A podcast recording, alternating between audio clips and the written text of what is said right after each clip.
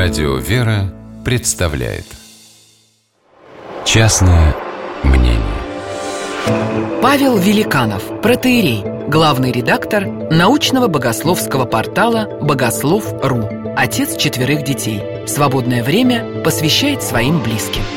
Частное мнение Он шел по длинному коридору, с ненавистью смотря на зеленые крашеные стены, на старый пол, замечая проплешины в линолеуме и затертую по углам грязь. Его все раздражало. Повернув за угол, он буквально наткнулся на отца Вадима, своего давнего друга. «Привет! У тебя все в порядке? А то на тебе что-то лица нет», — участливо спросил батюшка. «Да ладно, все нормально. Что просто поднакрыло. Ну ты давай не поддавайся унынию. С молитвой, с терпением все перемелится. Не забывай, унывать – смертный грех. Будь здоров и весел». Участливо похлопав по плечу, священник пошел дальше. «Нет, я просто с ума сойду, пока дойду. Как же меня все достало!»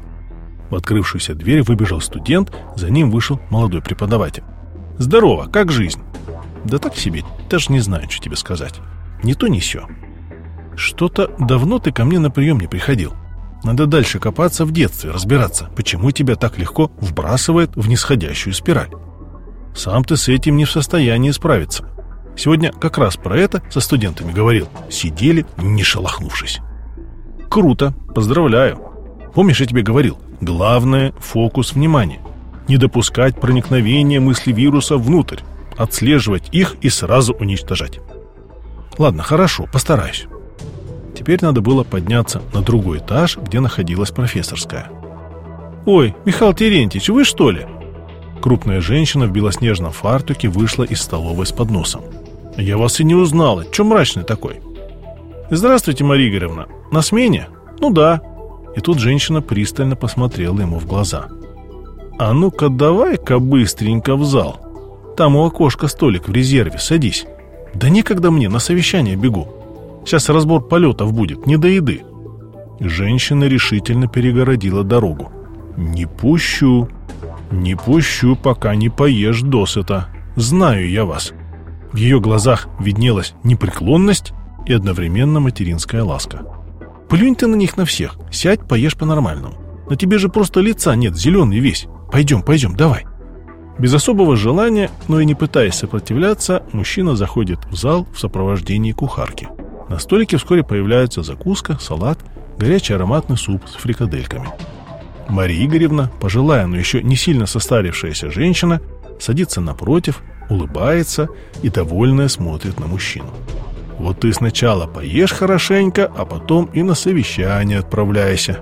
Пустое брюхо – не твой формат». Откинувшись на спинку стула, Михаил Терентьевич допивает компот.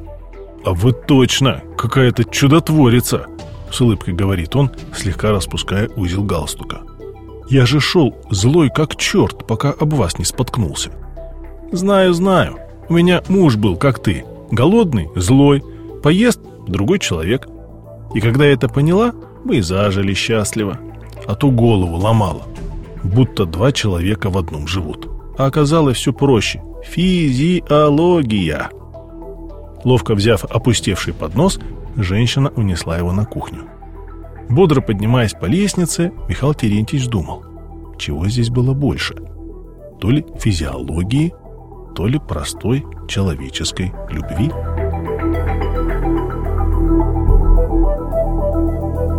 Частное